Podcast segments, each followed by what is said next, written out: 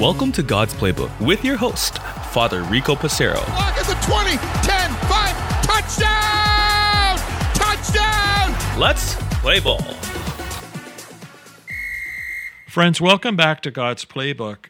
Today's scriptures that we heard at Mass, the third Sunday in Ordinary Time, reminds us so beautifully of the call of Jesus that as Jesus called those first disciples, Follow me, and I will make you fishers of people.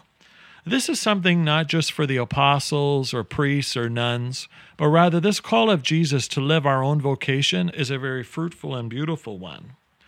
But one thing that's important that we also must understand as we come to either live out our vocation, if you're already married, living the single life, or like me, ordained or a consecrated religious, that uh, God expects us, no matter our vocation, uh, to live it in a very particular way.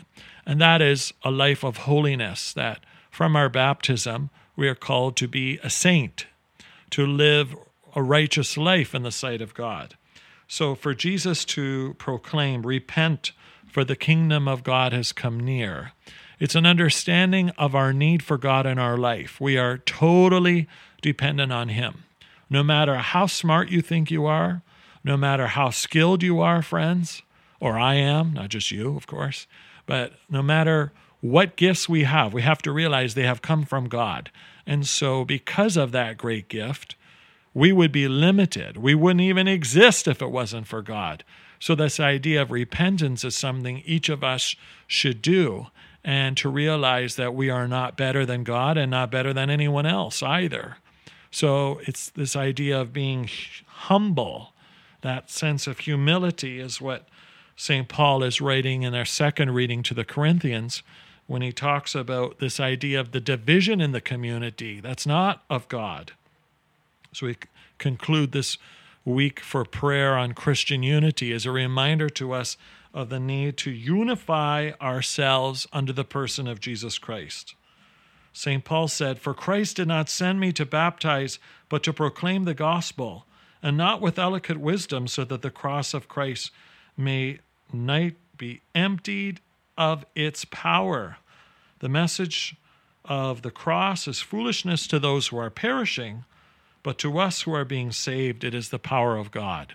So it helps us to keep that focus of why I should be doing what I'm doing, so that the business practices I do this week in my place of work are ethical ones.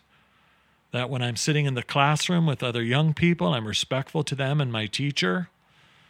That the way I conduct my language to one another is that showing a language that loves God so that this call of Jesus is a call not only in our vocation, but to follow him so that our words, actions, and behaviors reflect Jesus in our daily lives. So perhaps, friends, after you've heard your homily from your priest by going to Mass last night or today, perhaps in my short understanding of these scriptures and reflection on these scriptures. May we spend some time today really reflecting upon and hearing the voice of Jesus calling us anew to renew our commitment in our vocation, but also to really take some pause to reflect upon how I am living each day so that I can be more holy, more righteous, and more saintly by what I say and do. For God's Playbook, I'm Father Rico. God loves you, and so do I. If you like what you hear, please consider supporting us on our Ko-Fi, ko-fi, or GoFundMe at God's Playbook Podcast. Thanks, and God bless.